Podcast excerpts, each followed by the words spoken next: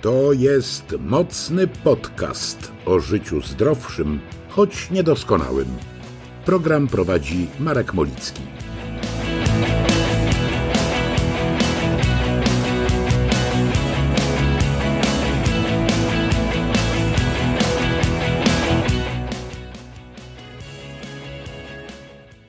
Trzeci poniedziałek stycznia to zazwyczaj tak zwany Blue Monday, który powinien być traktowany albo jako pseudonaukowa bzdura, albo ewentualnie jako marketingowy pretekst do wydania lub zarobienia pieniędzy.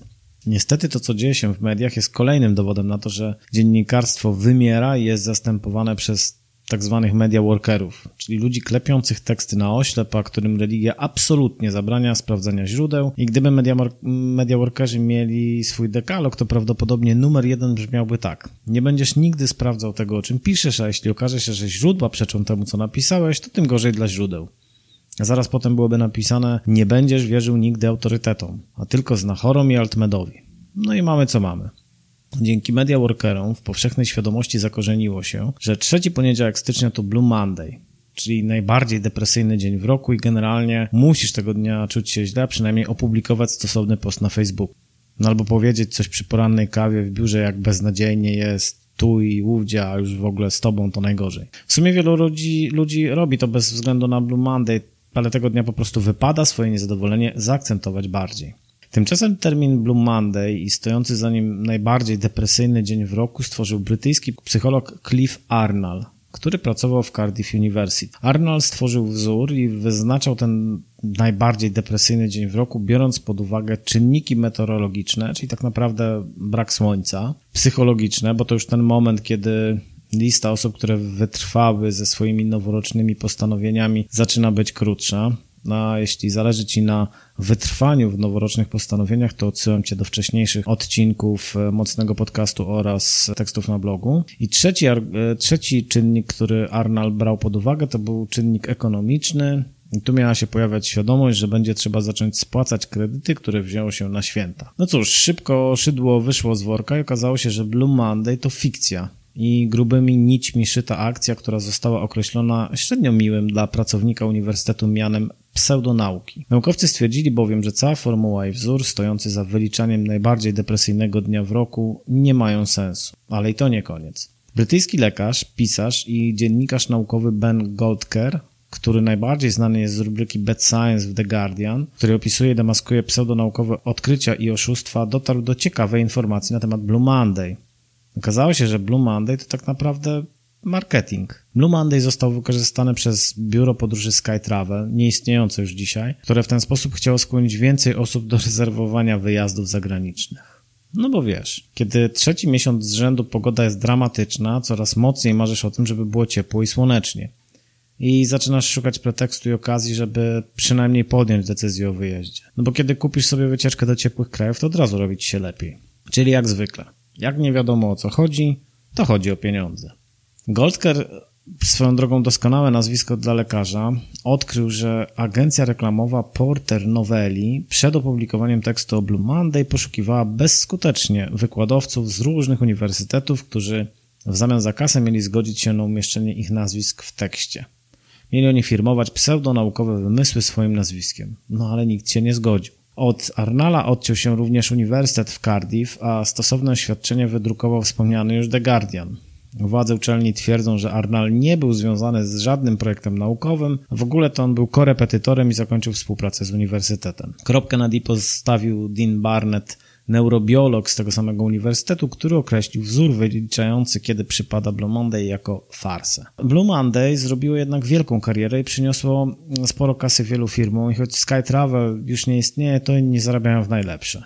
To kolejny dowód, jak łatwo ludzie wierzą w pseudonaukę i traktują to jako fakt. Postanowiłem, że jeśli zobaczę w tym roku post o Blue Monday opublikowany przez firmę, którą polubiłem na Facebooku, to napiszę, że to bzdura. I poddałem się po czterech, bo stwierdziłem, że nie chcę wyjść na jakiegoś pieniacza. Ale poważnie, ręce mi opadły, kiedy zobaczyłem informację o Blue Monday i sezonowej depresji w jednym poście i to na fanpage'u firmy medycznej. No i o ile Blue Monday to pseudonaukowa bzdura, o tyle sezonowa depresja, czyli sezonowe zaburzenia afektywne jest jak najbardziej prawdziwą dolegliwością, na którą cierpi wielu ludzi. Są jednak metody pozwalające na złagodzenie skutków SAD, czyli z angielska Seasonal Affective Disorder. Napisałem na ten temat całkiem długi tekst na blogu, ale ponieważ jest całkiem sporo osób słuchających tylko mocnego podcastu, a nie czytających tego, co pisze na blogu Mocny Marek, postanowiłem o tym opowiedzieć. Ponieważ sezonowa depresja to problem bardzo poważny, którego w przeciwieństwie do Blue Monday lekceważyć nie można. Ale zacznijmy od podstaw. Najdłuższy dzień w roku przypada zazwyczaj na 20 lub 21 czerwca. W zależności od regionu Polski trwa on od 15 do nawet ponad 17 godzin. Chyba, że mieszkasz w Jastrzębiej Górze, czyli najbardziej wysuniętym na północ miejscu w Polsce, wówczas dzień może trwać nawet 19 godzin.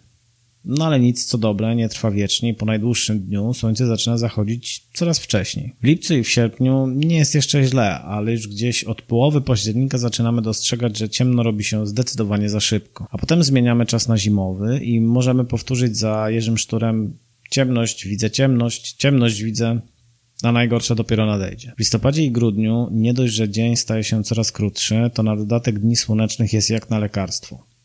Kulminacja następuje 21 grudnia, kiedy przypada najkrótszy dzień w roku i potem dni co prawda stają się coraz dłuższe, ale nadal czekają nas minimum 2 lub 3 miesiące ze średnim raczej nasłonecznieniem.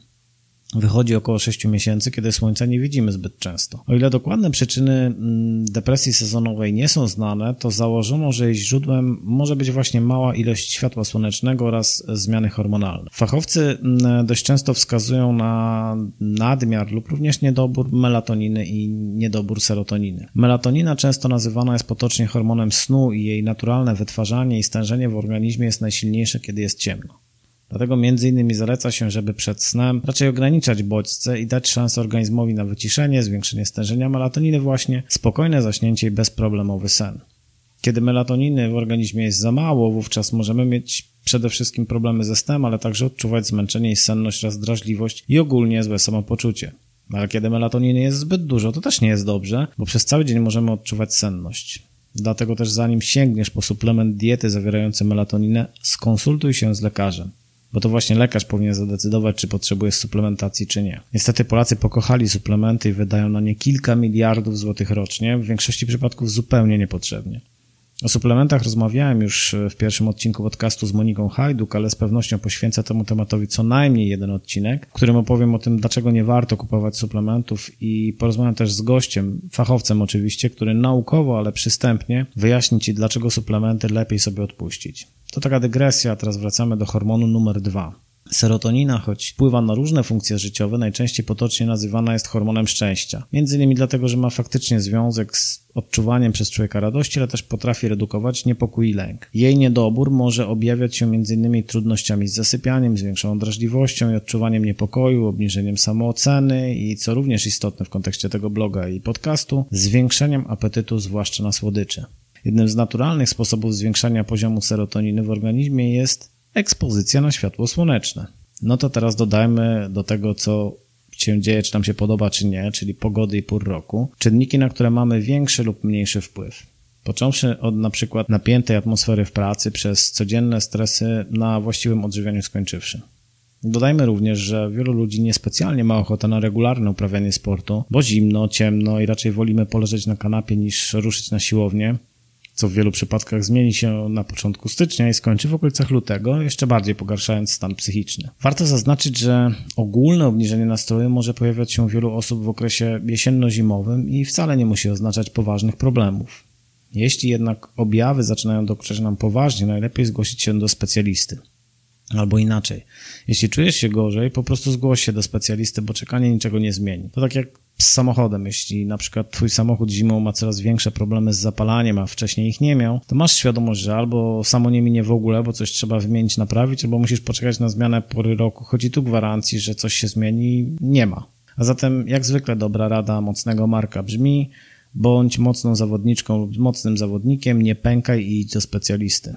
Możesz zacząć od dobrego internisty, ale powiedzmy sobie szczerze, wizyta u psychologa jest bardzo dobrym pomysłem. Szczerze zachęcam, ponieważ specjalista jest w stanie ocenić stan człowieka dokładnie i indywidualnie, a w internecie to wiesz. Horoskopy można sobie poczytać, to też wyłącznie dla tak zwanej beki, bo przecież nikt tego poważnie nie bierze. No, przynajmniej nikt z moich czytelniczek i czytelników oraz słuchaczek i słuchaczy. Specjalista oprócz indywidualnej, indywidualnie dobranej terapii, choć może też się okazać, że jej w ogóle nie potrzebujesz, może zalecić kilka sposobów, które pozwalają lepiej poczuć się w okresie jesienno-zimowym. Część z tych metod przetestowałem na sobie i efekty były bardzo dobre. Oto one. Fototerapia. Ponieważ nasze złe samopoczucie może wynikać w dużym stopniu z braku światła słonecznego, warto to nieco zmienić. Jednym z domowych sposobów jest zakup odpowiedniej lampy, najlepiej takiej, która ma funkcję budzika.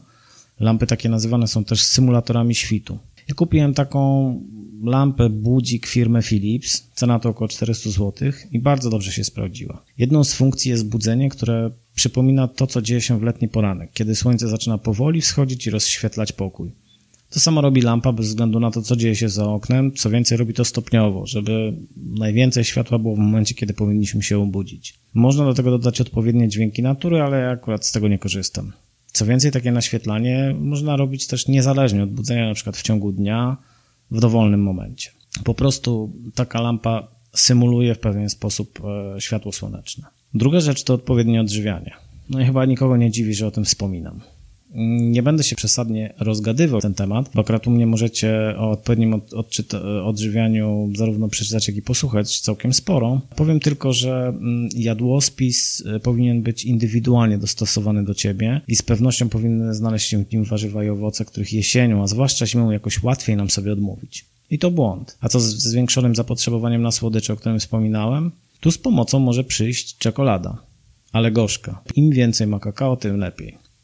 Ja doszedłem do etapu, kiedy zacząłem uwielbiać czekoladę zawierającą 95% kakao, ale nie każdemu może ona smakować. Gorzkich czekolad jest e, sporo do wyboru, więc każdy powinien znaleźć coś dla siebie. No ale co możesz jeść, tak, tak, słyszałaś ode mnie już to tysiąc razy, warto skonsultować z dobrym dietetykiem. Następna rzecz to nawodnienie. Mógłbym to ująć co prawda we wcześniejszym punkcie, ale wtedy mogłoby to umknąć uwadze. A to bardzo ważne. Zwykle jesienią, a już szczególnie zimą, mniej pijemy i mamy mniejsze pragnienie. Ale nasz organizm nadal potrzebuje wody. Dlatego tak bardzo ważne jest dbanie o to, żeby zasilić organizm odpowiednią ilością wody. Jeśli masz problemy z pamiętaniem o nawadnianiu, zainstaluj sobie darmową, posiadającą też wersję płatną, ale jej zupełnie nie potrzebujesz, aplikację Waterminder, która będzie przypominała Ci o regularnym nawadnianiu. A najpierw, kiedy podasz kilka parametrów, wyliczy ci, ile tak naprawdę tej wody dziennie potrzebujesz. Następna rzecz to wysiłek fizyczny. Tak, o tym też już było sporo u mnie, ale nie mogę tego punktu pominąć. Z zachowania statystycznego Polaka w okresie jesienno-zimowym byłby zadowolony celnik z filmu Stanisława Barei pod tytułem Miś, który pomstował na obywatela, który do kraju wrócił o 4 kg chudszy. No bo co by było, gdyby tak każdy przywoził kilka kilogramów obywatela mniej? Statystyczny Polak tymczasem w opisywanym okresie raczej tyje, a zatem wysiłek fizyczny jest bardzo wskazany. Bo jeśli na przykład przytyjemy, choć wcale tego nie chcemy, to zdecydowanie nie wpłynie to na poprawę samopoczucia. O endorfinach wydzielających się w organizmie pod wpływem wysiłku nie będę wspominał, bo to rzecz mocno indywidualna i u jednej osoby stan euforii może pojawić się po 30-minutowym wysiłku, a inna osoba będzie potrzebowała ultramaratonu. No ale wysiłek fizyczny jest potrzebny i wskazany. Poza tym pomyśl, 30-minutowy bieg może pozwolić Ci na przemyślenie wielu spraw. Następna rzecz to suplementacja witaminy D. Osoby, które regularnie czytają mojego bloga, znają mój stosunek do suplementacji, więc mogą być one nieco zdziwione. No ale akurat suplementacja witaminą D jest jak najbardziej wskazana i każdy rozsądny lekarz ci o tym powie. Co więcej, w Polsce zwraca się suplementację od października do kwietnia. Wiesz, ja lubię konkrety i fakty, więc oddam głos e, Monice Hajduk, czyli mojej ulubionej pani dietetyk, która o roli witaminy D mówi tak. Witamina D spełnia w organizmie wiele istotnych funkcji. Od niej w dużej mierze zależy nasza odporność.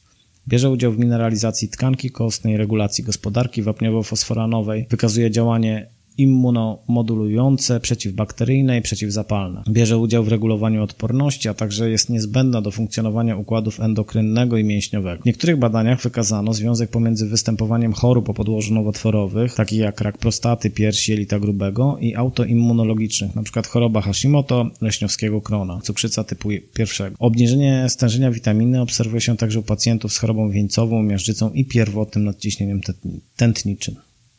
Ważna rzecz.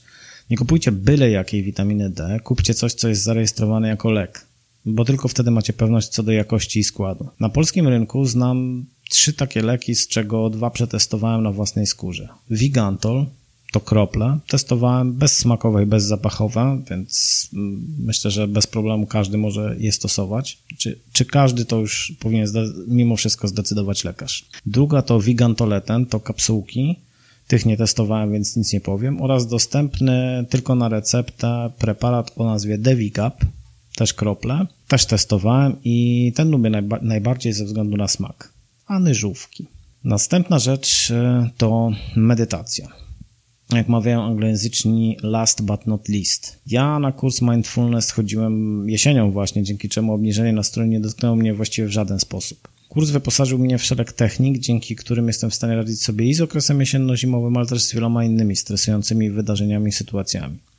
Jeśli z różnych powodów nie chcesz lub nie możesz wziąć udziału w kursie Mindfulness, to poszukaj w sieci odpowiednich ćwiczeń. Możesz oczywiście zacząć od wysłuchania drugiego odcinka mocnego podcastu, w którym Mirka Kolmaga, która jest psychologiem i terapeutką, ale też nauczycielką Mindfulness, opowiada o uważności. A możesz też zainwestować około 40 zł w książkę Mindfulness, trening uważności, jak znaleźć spokój w pędzącym świecie, do której dołączona jest płyta CD i na niej znajdują się ćwiczenia, które też przerabiane są w czasie kursu. Autorzy tej książki to Mark Williams oraz, oraz e, Dany Penman. Ten pierwszy jest profesorem psychologii klinicznej na Uniwersytecie Oksfordzkim oraz dyrektorem Oxford Mindfulness Center, a także jednym z twórców terapii poznawczej opartej na uważności. Ten drugi to doktor biochemii, dziennikarz Daily Mail, współpracujący również z The Independent oraz telewizją BBC. Współautor i autor poradników poświęconych zagadnieniu mindfulness. Także o fachowości naukowe podstawy e, zawarte w tej książce możecie być e, spokojni. Na koniec bonus, nad którym chwilę się zastanawiałem. Chodzi o coś tak prostego i oczywistego jak uśmiechanie się. No wiesz, śmiech to zdrowie i faktycznie śmiech ma pozytywny wpływ na organizm. Natomiast badacze z University of Kansas przeprowadzili badania, wyniki opublikowali w, czas, w czasopiśmie e, Psychological Science. Z ich badań wynika, że uśmiech na twarzy może zredukować negatywny wpływ stresu na serce człowieka. O ile najlepiej działa szczery i naturalny śmiech, no i tutaj polecam filmy na YouTubie, z pewnością znajdziesz coś dla siebie, co cię rozśmieszy, o tyle wspomniane badania miały dowodzić, że nawet sztuczne uśmiechanie się ma pozytywny wpływ. Wiem, że brzmi to jak altmet i znalazłem nawet wzmianki, że tak zwana śmiechoterapia przez pewne grono naukowców jest właśnie do altmedu zaliczana, ale znalazłem też sporo informacji o pozytywnym wpływie. I zdecydowałem się o tym powiedzieć, ponieważ śmiech jest po pierwsze za darmo i żeby się uśmiechać nie musisz kupować lewoskrętnej witaminy C, strukturyzatorów wody albo odmawiać szczepień, Choć oczywiście nikt nie zabroni ci śmiać się z ludzi wierzących, że woda ma pamięć. Poza tym nie znalazłem żadnych przeciwwskazań do śmiania się, więc warto spróbować. A na dodatek i ostatecznie e, przekonał mnie profesor Jerzy Wetulani, który był innymi neurobiologiem. W książce Bez ograniczeń jak rządzi nami mózg Link do księgarni, w której tą książkę znajdziesz, znajdzie się w opisie podcastu, jak i do wcześniejszej wspomnianej książki o mindfulness. Obie bardzo polecam. Profesor Wetulani wyjaśnia ten, to zjawisko. Prowadząca wywiad, bo książka ma formę wywiadu, Maria Mazurek zaczyna tak. Stąd dobroczynne działanie jogi śmiechu zajęć, podczas których ludzie grupowo zaczynają się śmiać, najpierw niby, najpierw na niby, a potem już naprawdę nie mogą przestać. I profesor odpowiada. Ponoć to obiecująca metoda w walce z depresją i terapia wspomagająca przy ciężkich chorobach somatycznych, np. nowotworach. Działa nie tylko dlatego, że śmieją się inni. Jeśli uśmiechamy się nawet sztucznie, to nasz mózg myśli, że naprawdę się cieszymy i wysyła nam endorfiny, które rzeczywiście poprawiają nastrój. Co ciekawe, lepiej rozumiemy wesołe teksty, będąc w dobrym nastroju i te przygnębiające, będąc smutnym. Przeprowadzono nawet taki eksperyment. Kazano badanym czytać smutne i wesołe zapiski, ale z ołówkiem w ustach. Proszę zwrócić uwagę, że ten ołówek można wsadzić na dwa sposoby. Albo trzymać go w zębach, albo wargami. Jeśli trzymamy go zębami, kąciki ust będą unosić się jak w uśmiechu, a jeśli wargami, nasze kąciki opadają jakbyśmy byli smutni. I okazało się, że od tego jak wsadzimy ten ołówek zależy nasze rozumienie tekstu. Także warto spróbować i sprawdzić na sobie, choć wiem, że może to głupio wyglądać, kiedy stoisz przed lustrem i sztucznie się uśmiechasz. Spróbować nie zaszkodzi i jeśli pomoże, e, to będzie po prostu lepiej. Na koniec powtórzę to, o czym piszę na blogu i mówię w podcaście do znudzenia, ale niestety muszę. Dbaj o swoją psychikę i traktuj swój układ nerwowy z odpowiednim szacunkiem. Sposobów na pozbycie się dolegliwości nie szukaj w internecie, tylko u specjalistów. Wizyta u psychologa czy psychiatry jest czymś absolutnie normalnym. W pewnych przypadkach może okazać się konieczna, że konieczna jest psychoterapia, a także farmakoterapia, ale to ocenić może tylko fachowiec. Pamiętaj, traktuj swoje zdrowie psychiczne, psychiczne poważnie, bo inaczej twój układ nerwowy poważnie się na ciebie zdenerwuje, a lepiej żyć z nim w zgodzie i przyjaźni. Cześć.